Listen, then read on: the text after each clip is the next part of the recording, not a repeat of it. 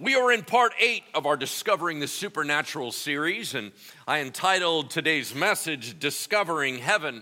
I'm going to give you the fill in the blank here in a moment, so I just want to encourage you that if you are watching online, make sure that you fire that up, right? The app, right? You can take the notes along with us and take some notes on the app itself, but I'm going to give you that fill in the blank in a moment. All right, so let's talk about a couple things. You know, before we have a a knowledge and a relationship with Jesus Christ. There is a yearning in our spirit. I don't know how many of you remember that. Was it a long time ago? Are you experiencing that right now? Was it recent for you? But there was a yearning in our spirit, kind of like a longing, a, a need, and usually it kind of felt more than it was something that you thought. You would feel it and kind of go, something's not right. And almost always, it begins with a longing for purpose, a longing for meaning. Does any of this stuff matter? Who cares about this life? Do I matter? I, I, do you remember, do any of you remember that feeling of, please tell me that I'm loved? Please tell me that something is valuable in this life. And then all of a sudden we we find out about Jesus Christ. We ask him into our lives. We repent of our sins and, and we're saying, God, I don't want to be in charge anymore. I want you to do it. I want you to pick me up and make me who you designed me to be. And when we make that transformation, right? That something ignites in us and it's powerful. You all know that eternal life begins at that moment, not at the moment you die. Amen?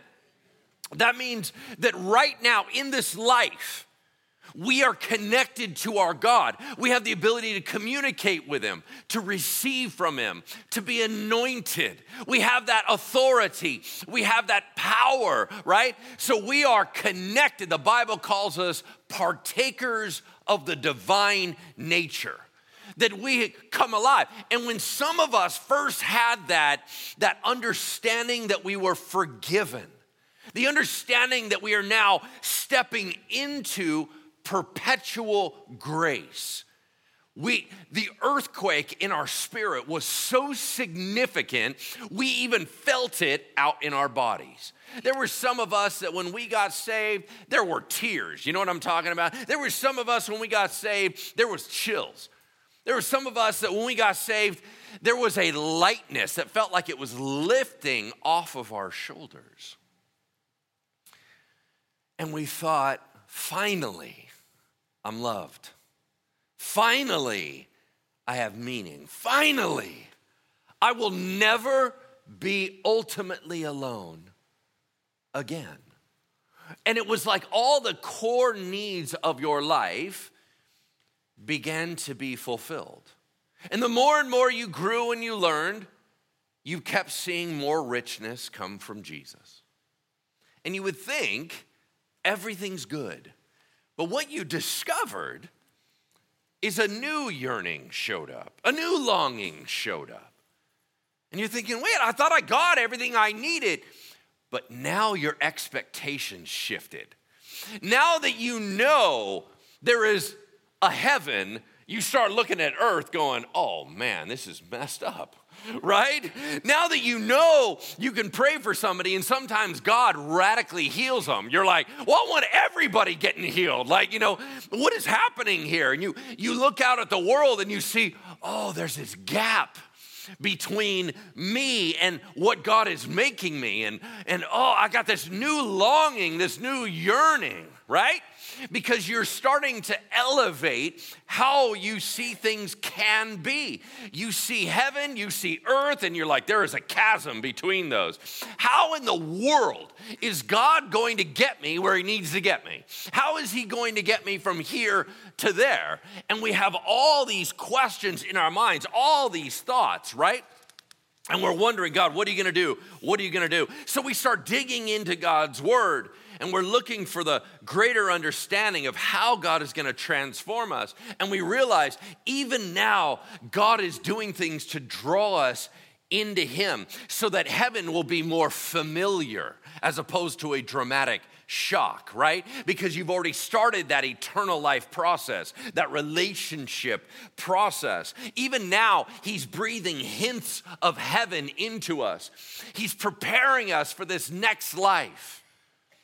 And this is the fill in the blank on the sheet in front of you. God is making us fit for heaven. God is making us fit for heaven. God knows what He's doing, He knows what He's working with, and He's gonna get us there. And He knows exactly what we need. Would you turn with me to 1 Corinthians chapter 15 verse 35? 1 Corinthians chapter 15 verse 35. If you need a Bible as I mentioned earlier, there should be one under the seat in front of you. It is page 961, 961. Get there a little faster. I'm reading out of the ESV version, all right? Read a little bit, talk a little bit, read a little bit. Now, if you're brand new with us, we've been walking through the end of the book of First Corinthians. And in this, we've been opening up other people's mail. The Apostle Paul was engaging with a church that was very renegade. They didn't like him being their pastor, they didn't like his accountability, they didn't even like his theology. You got to remember, Paul's kind of the core who set up all the theology of Christianity from Jesus Christ, right? So he's like the master. But once again, if you know the dude and he's in your church, you just resist him anyway. Like we would all be like, yeah, it'd be so awesome to have Paul as our pastor, right? Well, they didn't, they weren't having it. So there was a lot of like rebellion and animosity. So he writes them a very corrective letter. This letter, Paul's coming in hot. He's like, man, you guys are a mess. As a matter of fact, you got leaders in your church that are messing with core doctrine issues. That's a no no, right? He's like, man, you've been messing with the gospel. Let's re rack. The gospel's super simple. Jesus Christ, the Son of God, because of love, came down here and lived a perfect life to trade with yours. He died on the cross for your sins and he rose again so that you might be saved. That's it. Don't make it more complicated. Now, you guys are starting to mess with stuff like, oh, there's no resurrection of the dead. Of course there is. We're Christians. The whole principle of Christianity hinges that he got up. And if he got up, you get to get up. That's it. Stop messing with core issues. Well, now he's about to shift over and go, Why were you guys arguing there's no resurrection? Oh, come on, your arguments are even stupid, right? He's like, Let's get into this, okay? So let's talk about it. That's where we pick up the story. All right, 1 Corinthians 15 35. Which, by the way, how many of you are appreciative that I do a recap before I go into the next sermon because you forgot everything I said last week? Praise the Lord. Okay, good, good, good. That's fantastic. Everyone's like, yeah, I, I have no idea. Were you talking about cats? No, I wasn't talking about cats. You're not even paying attention. All right, let's move on. Here we go. First Corinthians 15 35. But someone will ask, meaning someone in your church, how are the dead raised? With what kind of body do they come? You foolish person, right? And, and, and he's calling them fools, like in an Old Testament proverbsy way, right? Because they should have known. There are a bunch of things that we ask questions about, you know the answer. The problem is not information, the problem is emotional allowance. Like there's stuff that we're asking, we're like, God, I don't understand. And He's like, Yeah, you do. Come on, stop messing with me, right? You know this. God, I don't know if I should marry this person, they're currently divorcing somebody else and cheating on them with me. God, I don't know. And he's like, uh, really? Right? Hmm. How are the dead raised? What kind of body are they going to come with?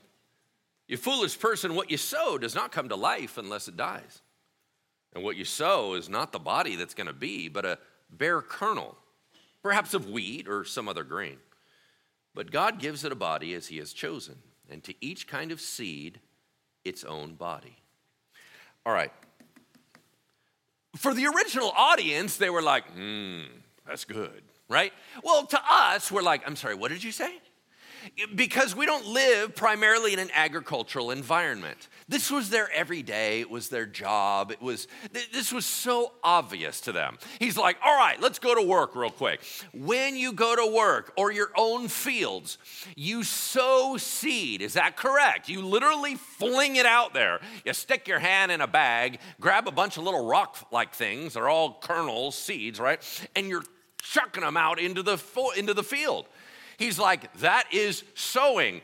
The stuff you are throwing is going at some point, hopefully, to grow into something else. Is that correct? Everyone's like, oh, yeah, we do that every day. He's like, I know, it's super basic, right?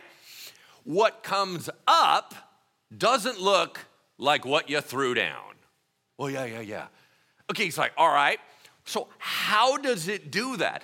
what you start with is not the final form. It can't do anything till it dies. Now, this is interesting because nowadays we have all this analysis of how seeds work and but you got to go back to the ancient world of practicality. You know when you go to Green Acres and you buy like a little seed pack and it goes right? You, you can feel it in there, right? And you got this little packet of seeds, and you're like, I could totally throw that in my drawer for like years. And then all of a sudden pull it back out, stick it in the ground, and what? It comes to life. This is weird. You're not even caring for it, but it's it's loaded, it's front loaded with all this plant DNA concept, right? There's this idea that it, it's going to rise up. It, it has all this life hidden inside of it. But it does not come alive until it's what? Buried. And he's like, ah, everybody tracking with me? Okay, cool. So we have all this loaded spiritual life in us, and it's not going to come alive till we're buried. Everybody tracking on? Oh, that's weird. And what you put in the ground looks very different when it comes back up. That's all I'm trying to say. Super obvious. Now, when you grew up in elementary school, they always had the diagrams or they would have of the little seed, like it would break open and the little thing would come out. Or you'd have the avocado seed. Everybody remember the avocado seed with the little things holding it up and it would come out? Okay, most of us are familiar with this idea that it starts looking like a rock, but then it breaks open and it goes through a metamorphosis or a transformation because you're like, well, it's not really a death. Okay, whatever. He's like, listen, we're just being basic here. It basically dies in its form and it takes on a new form. Oh, look, that's us. That's where he starts with, right? And then he said, he said, there's a ton of different seeds and they all kind of produce different things, even from one to one. Not every wheat piece looks exactly like another wheat piece.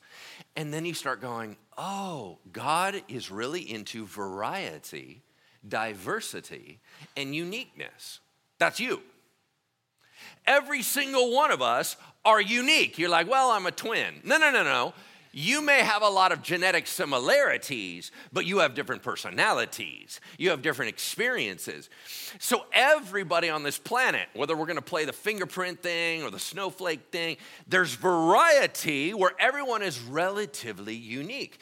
And there's something beautiful about who you are right now, but there's even more beauty in what you are becoming. You are becoming something that is so unique, so individualized.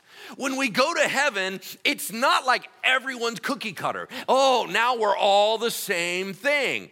Do you remember when John the Revelator, John the Beloved, John the disciple. You remember when he saw a vision of heaven, he was describing it and he said, And I saw every tribe, nation, and tongue. How did he know that?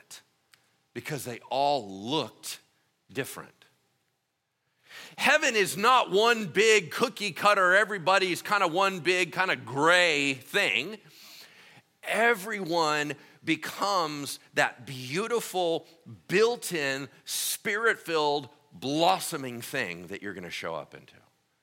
What's it gonna look like? It's a lot different than what you are right now. Is it familiar? Yes, we'll talk about that.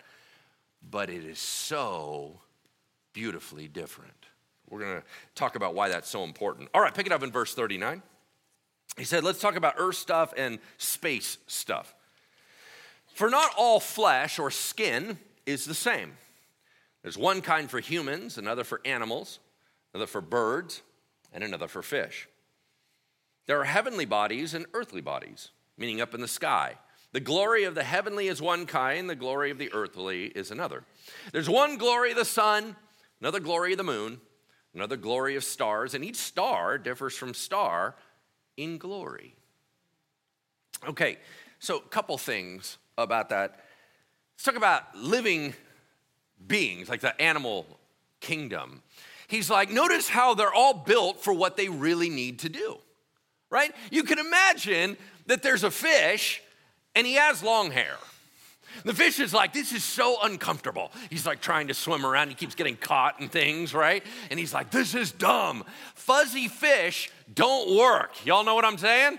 So he gives them scales so they're super aerodynamic and they can do what they need to do in the water. But then you have critters, animals that are in the cold, they have a certain way of having comfort by having either blubber or they have thick fur or whatever it is.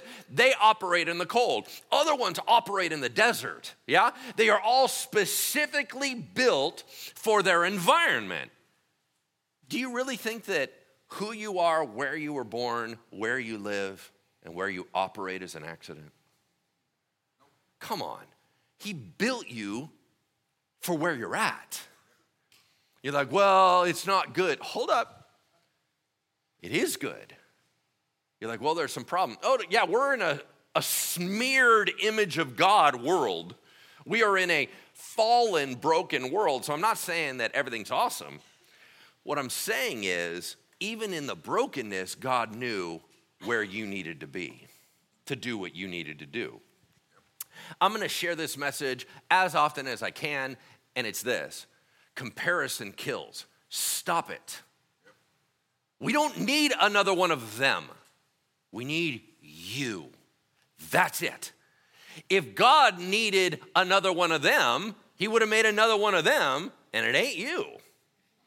We uniquely need you, the fullness of you, because God built you that way. The world was not okay if you weren't in it. So he made you, right? Okay, so he's like, all right, so he's very specific to design for environment. Okay, well, let's talk about some space stuff, right? Like, and I think this is powerful that we're going all the way back 2,000 years, and he's like, you know, the stars differ from stars. How the heck does he know? You know what I mean? Like when you look at it, you're like, oh, look, a shiny object, right? I mean, it's not like he was had the Hubble telescope out there and figuring out, but he somehow at that point there's an understanding going, even stars differ from stars. And are all of them different? Yeah, they are. The moon does not give off its own light. Is that correct? It's reflecting the light of the sun. Now, so the sun is kind of this big burning gas ball, and then you have like a, a rock, which is the moon. All right, then the planet kind of sustains life. They're all very, very different. Saturn has the rings, and you know, uh, did somebody just correct me on that one? No. You just freaked me out. All right, cool, cool, cool, cool. I was like, no, no, Jupiter's the big one. Okay. Now, here's the deal. Here's the deal in 2006, Pluto got ripped off the list, and I'm still angry about it. Y'all know what I'm talking about? Pluto was a planet, now he's not a planet. Very angry about this. And here's why I'm angry about it I had to memorize it as a planet. Every child should have to memorize it as a planet. The very idea that children today have it so easy that they would remember one less planet, I just don't think that's fair. I just, even if it's a mistake, you got to eat it for the rest of all of life. You know what I'm talking about? All right, because if it was my reality, it should be everyone's reality. All right. Now, here's the funny thing Does anyone know why Pluto got bumped off the list? Now, it had a good 76 year run. Don't get me, don't get me wrong.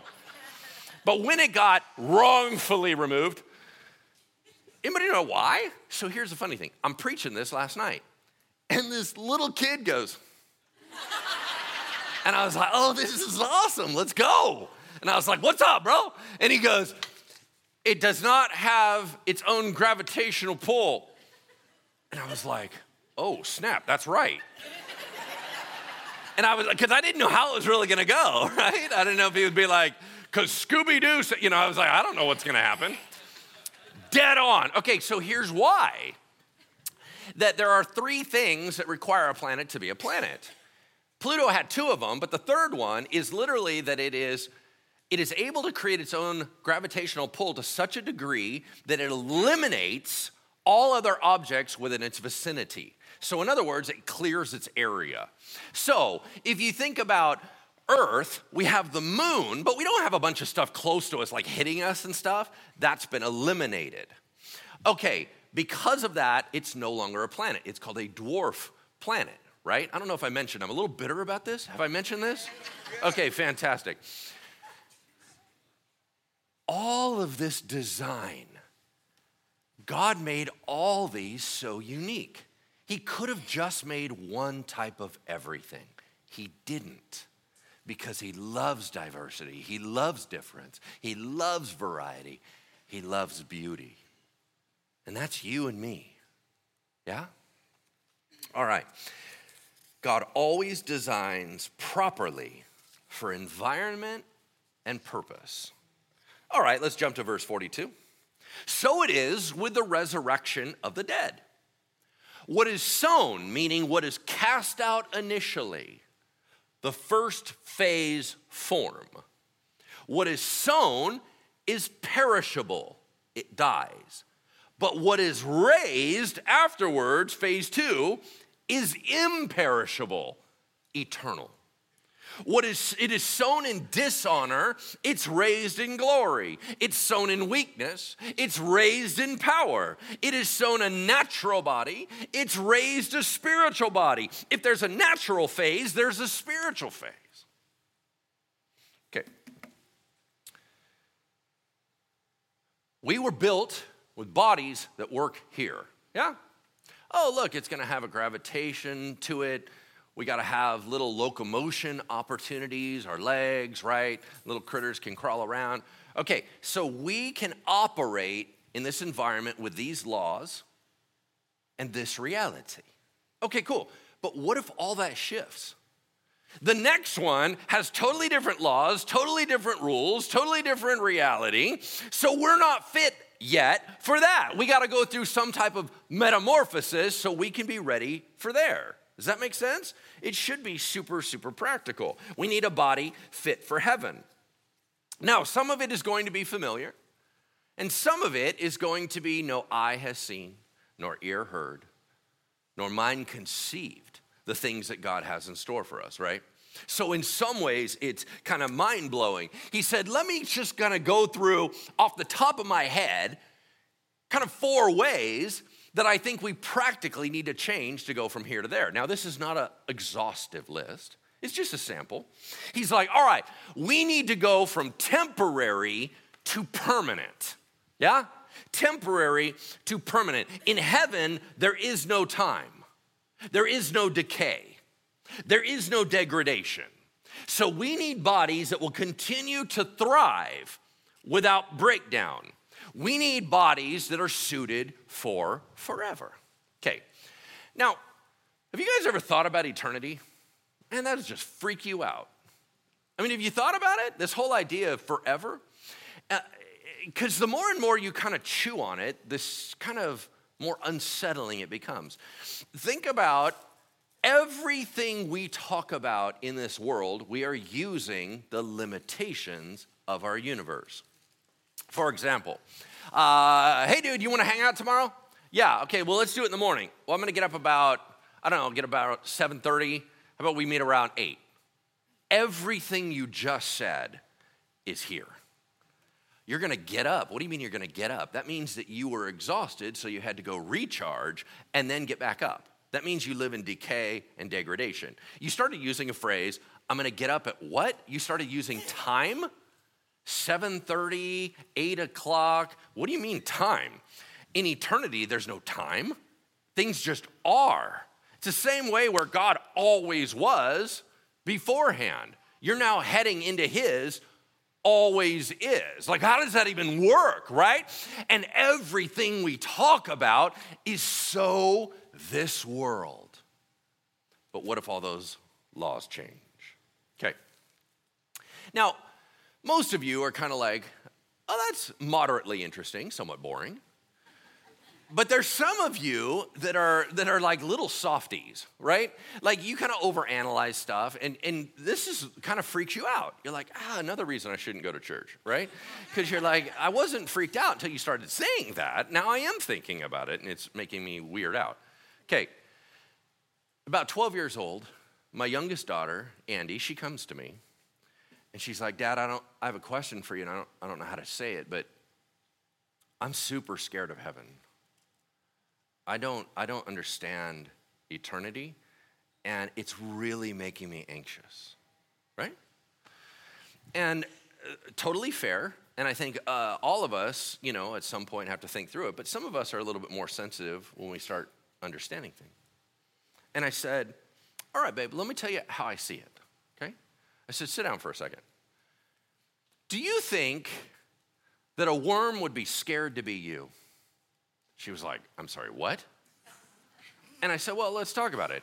Can you imagine that a worm was going to be like, you know what you're going to be? You're going to be that little girl. You're going to be a girl that's going to grow up. You have to eventually go through education. You got to go to school. You got to make sure that you pack your lunch every day.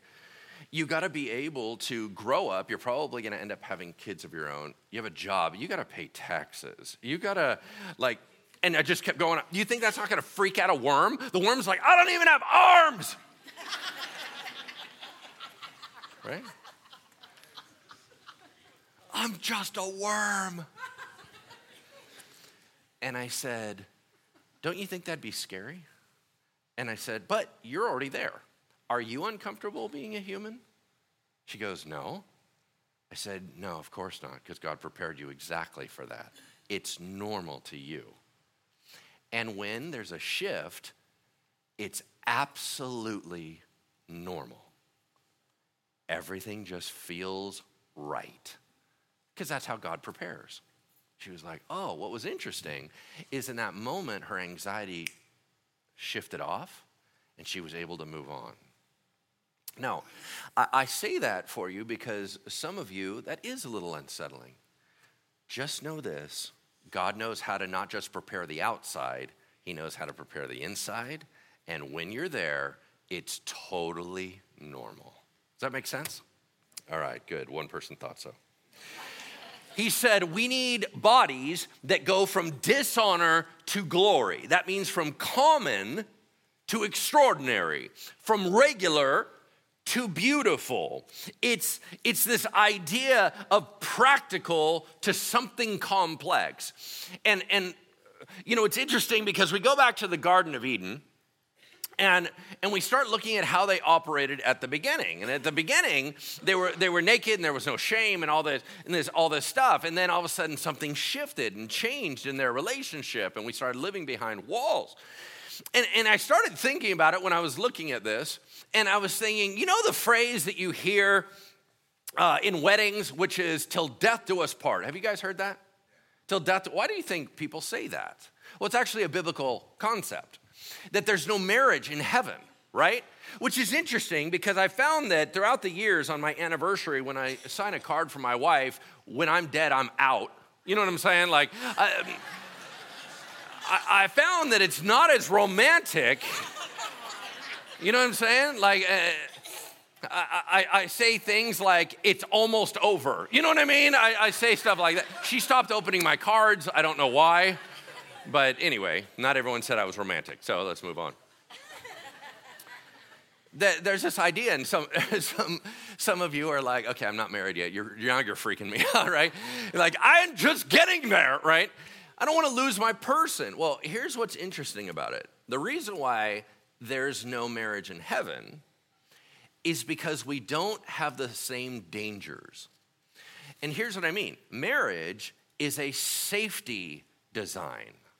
Because here's what it means when we go back to the garden, everything was totally wide open. Oh, you're safe, I'm safe, we're all good. The minute we said no to God and sin entered into the world, we went, oh, if you're gonna say no to God, you're gonna, what would you do to me? Like he's really important, you're gonna hurt me. All of a sudden, wall, wall, wall, wall went up. We're like, I gotta, I, I feel embarrassed to be open in front of you because you may point out something that I'm insecure about. I didn't even realize you're a bad guy. And then all of a sudden, we started having dangerous relationships everywhere. People were using other people, and you didn't know who you could count on. And God institutes this concept of safety. I have my person, I can invest in my person. There's accountability and protection to try to hold us together and keep danger out. But what if there are no bad guys? What if everyone is healthy and whole and seeking your best? Now there's no more walls needed. There's no more safety measures needed. Now all of a sudden you have an interaction with family members or non family members, and you get to be able to engage with the glory of that person with no damage. Why would you need a safety measure? You don't. It doesn't mean that we're not having closeness. It doesn't mean that we don't have the intimacy of it. It doesn't mean that we don't have the connection. It doesn't even mean that they're not familiar to us. It means we don't have to be afraid. That's crazy. What a beautiful world. He said, We need a body that goes from weakness to power. What does he mean? Well, we're kind of fragile. He's not trying to diminish how cool we are, right? The Bible says in Psalm 139, we are fearfully and wonderfully made. We should be stunned at the glory of what God built in us, right? But comparatively to where we're becoming, we're kind of basic. And the whole idea of being fragile, right? Like, think about how angels interact. Could we fight an angel? No, of course not. Why? The angel's moving in dimensions.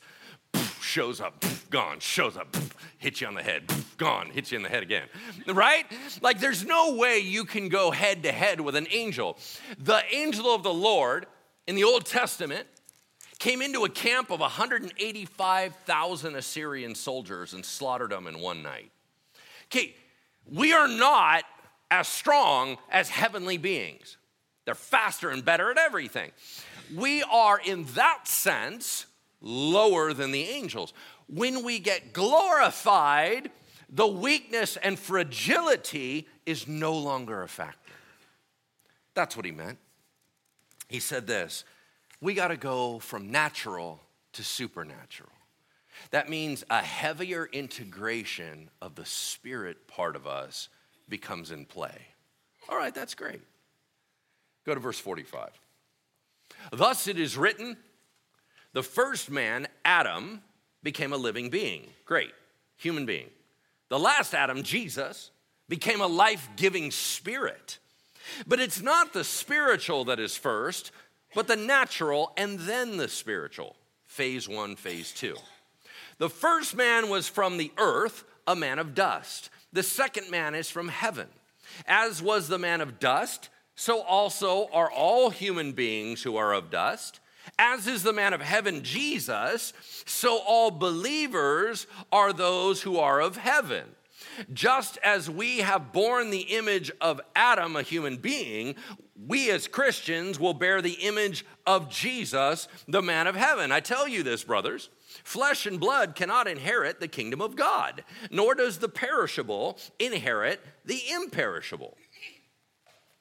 All right, Adam, Jesus. We've been talking about this kind of contrast, and he was like, Adam had the body appropriate for here, but Jesus, when he resurrected, we got to see a glimpse of his glorified body, and it was kind of weird. You guys remember this? Okay, so Jesus gets up and he shows up to the disciples has a bunch of different people he interacts with. What was his body like? Well, in one sense, it was familiar. He would show up and they're like, My Lord. And they try to, you know, remember Mary Magdalene was like trying to tackle him? You remember that? She was like, You're back. Ah. And she grabs and he's like, Hold up, hold up, hold up. I'm transitioning out of this stuff, right? Like, hold on a second. I'm not, I'm not quite there yet. But the disciples, they knew he was different enough, but it said they didn't dare ask who it was because they kind of knew who it was, but he looked a little bit different. And then he comes in and does like weird stuff. They had the door locked. You guys remember this? And he's like, just shows up. He's like, hi. They're Like, ah! Right? And he's like, and they're like, oh my gosh, you went through a door. And he's like, I know, cool, right? And they're like, wow, that's really awesome. And, he, and, they're like, oh, no, you're a ghost. That's so weird. And he's like, no, no, no, I'm not a ghost. Look, you can touch me. What? Peter, right? Like, that's what I would have done, but that, he didn't do that. He's like, you can touch my hands, you can touch my side where I was pierced. Like, I'm, I'm tangible. I'm not some weird uh, spirit being and ball orb thing. Like, look at me, I'm totally same guy, right? Like, which, by the way, if Jesus would have walked into a room of women, I don't think they would have touched him. I think they would have said, Oh, we're good. I believe you. Guys are like, Dude, I'll touch you right now. Can I just, ew, it's gooey, right? They're like poking and, you know, I just think it's a little different. Anyway, and then Jesus is, you remember the two disciples walking to the, on the road to Emmaus? And, and Jesus like shows up and he's like, what are you guys talking about? And they're like, talking about Jesus. He's like, oh, who's that? They're like, he's totally famous. Okay, well, it's him. How did they not know it was him? Well, either he's morphing his image or he's allowing them to not see him correctly, but there's something different about him, right? So there's familiarity, but something's different. And I think in heaven, now that wasn't the final form, but the idea is we will be able to recognize one another, but kinda. Um, I don't know if you guys have ever seen someone go from really bad disease to health. But when you see something like that, you go, I almost didn't recognize you, right? Because you look in their eyes and you're like, oh, it's totally you. But their outward looks so healthy and vibrant and different. You go, I would have missed you in a crowd. I think there's gonna be a lot of that in heaven. Somebody comes up and they're like, what's up? And you're like, uh, who, who, who are you? Dad, okay, that was weird. Like, oh my gosh, right? Because a lot of us, we see people pass from this life and they're, they're almost like in a shell of who they used to be. And you're like, well, that's, that doesn't look like dad how I remember dad. You know what I'm saying? Well, that's because in heaven, he is a more fully realized man of God. And you're like, wow, you look awesome. Does that make sense? All right. So he moves on, verse 51. He's like, hold on, I got a mystery for you guys. I got something exciting to tell you. Behold, I tell you a mystery. We shall not all sleep. In the Bible, when it says sleep, sometimes it means what? Death. We will not all die, but we will all be changed in a moment, in the twinkling of an eye, at the last trumpet. For the trumpet will sound, and the dead will be raised immortal, and we shall be changed. Okay, what's he talking about? He's like, hold up, everybody needs a body that is transformed for the new place. Yeah? Okay, what if you're alive when Jesus comes back? Because we all think about the process of our little seed cracking open and letting life come out means that we die. But what if you're alive and Jesus shows up? Like, what's gonna, you're like, oh, hold on, uh, uh, oh, I'm back up. Okay, cool, let's go. You know, Jesus is like, we're good. I gotcha. Because in a twinkling of an eye, that's faster than a blink, that's faster than a wink. That's that little glistening thing, right? In the twinkling of an eye, bam, everybody's got their new body. And he's like, You ready to go? Yeah, I'm ready to go. Not everybody has to go through the death process, but everybody's got to go through the change process. And Jesus is like, We're good. If you're alive or dead, we're all good. I got you. Right? That was it. And what's the last trumpet? In prophecy, God is always trying to convey to us stuff in the future that we couldn't fully grasp. So he uses a lot of metaphor, imagery, stuff like that. Well, in the book of Revelation, he kind of lays out and he's like, there's a bunch of stuff that needs to happen at the end. And to keep it kind of orderly in your thoughts, I'm going to use some analogies. Well, the angels have a scroll and there's a whole bunch of seals broken on the scroll. That keeps it orderly. Well, there's a whole bunch of bowls. Well, there's a whole bunch of trumpets. And all it's doing is keeping everything orderly so we can understand what he's talking about. The last trumpet call is when Jesus says, All done, let's go. That's this. Because the trumpet was the ancient way to call people to order. Hey, everybody, we're making an adjustment. It's time for battle or it's time to gather, whatever. Dun, dun, dun, right? You guys know what I'm talking about? The little bugle thingy? All right. The idea is a trumpet says signals shift. Cool. We get a trumpet. Everybody's ready to go. Let's do this. That's all it means. Look at verse 53. For this perishable body must put on the imperishable. This mortal body must put on immortality. And when the perishable puts on the imperishable, and the mortal puts on immortality, then shall come to pass the saying that is prophetically written in Isaiah 25 and Hosea 13 Death is swallowed up in victory. O death, where is your victory? O death, where is your sting? The sting of death is sin. The power of sin is in the law. But thanks be to God who gives us the victory through our Lord Jesus Christ. When Jesus gets done with us, no more enemies, no more fear, no more loss, no more grief, no more dying. That's it. Amen? Praise God. Yeah, because this is the thing that's been terrorizing us the whole time. Because originally Satan could be a bully and he was like, you know, you could totally die. You know, you could totally die. And that kind of fear mongering was kind of how Satan got his way, where he would kind of push us around. But then Jesus Christ dies on the cross embarrasses the enemy and says, My children are free. And all of a sudden, he kind of lost one of his best tools, right? But we are still going to transform through death, and we're still not cool with it. You know what I'm talking about? Like, I know it's not permanent, I know it's not bad, but I haven't died before. It's really new. And so we're all a little bit uncomfortable with this idea. He's like, but when Jesus gets done giving us our new bodies, there's nothing left to worry about. If sin is gone, the enemies are gone, and death is gone, we're good. What are you worried about? And this is what's such a beautiful peace that's supposed to come over the family of God. This is all about hope and joy and all that. He said this Therefore, my beloved brothers, be steadfast, immovable always abounding in the work of the Lord, knowing that in the Lord your labor is not in vain.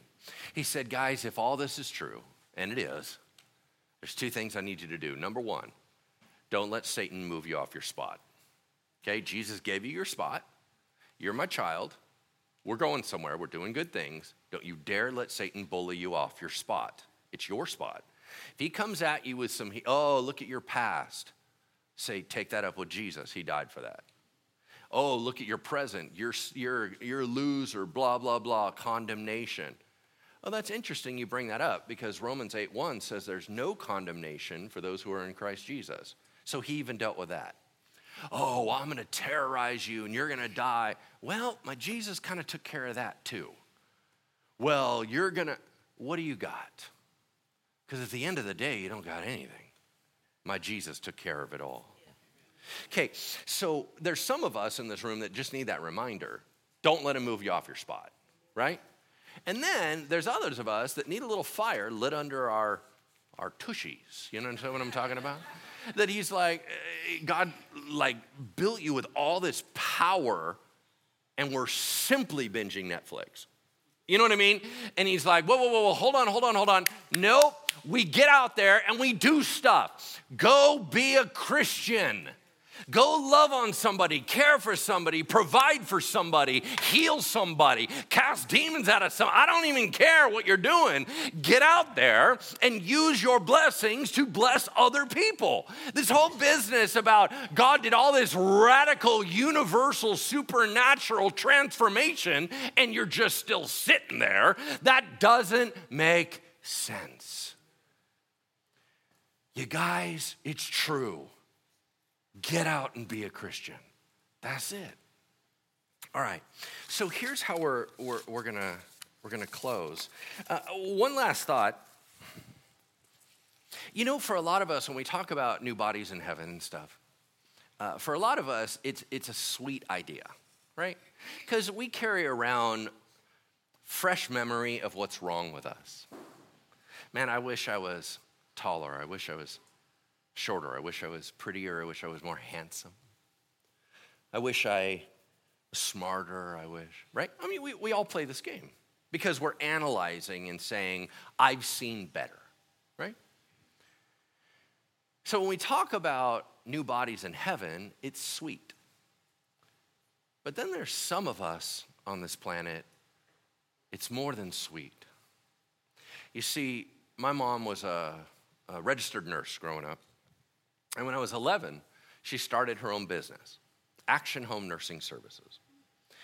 And she created a in-home pediatric care where she would provide nurses round the clock for kids that are on ventilators, kids that were in wheelchairs that had to be suctioned, people that had to deal with different uh, body issues, disabilities.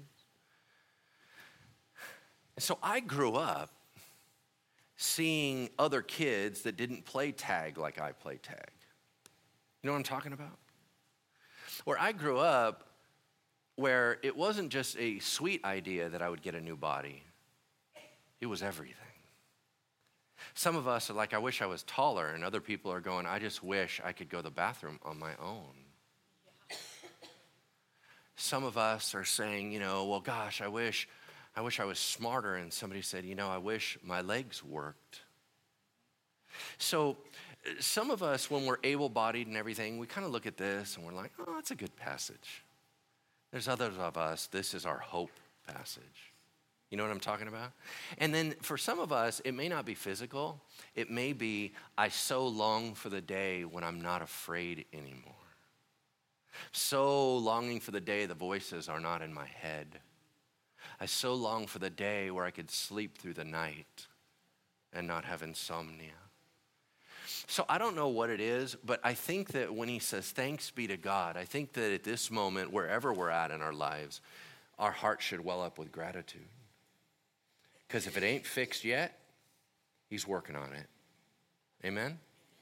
Let's close in prayer. And could I have the prayer team come on up here? If you need prayer, at the end of each service, we have our prayer team up here. They would love to pray with you. If you're watching online, I got something for you right after. Please do not uh, tune out. Just hang on with me for one second. And then what we're going to do is I'm just going to pray and we'll dismiss. Cool? Heavenly Father, we praise you this morning. We praise you as that kind and loving Father. We praise you for the patience, for the sweetness. We praise you, God, for seeing us when no one else can fully see us. That, Lord, that when we talk about our problems, other people can only handle a tiny part, but you can handle all of it.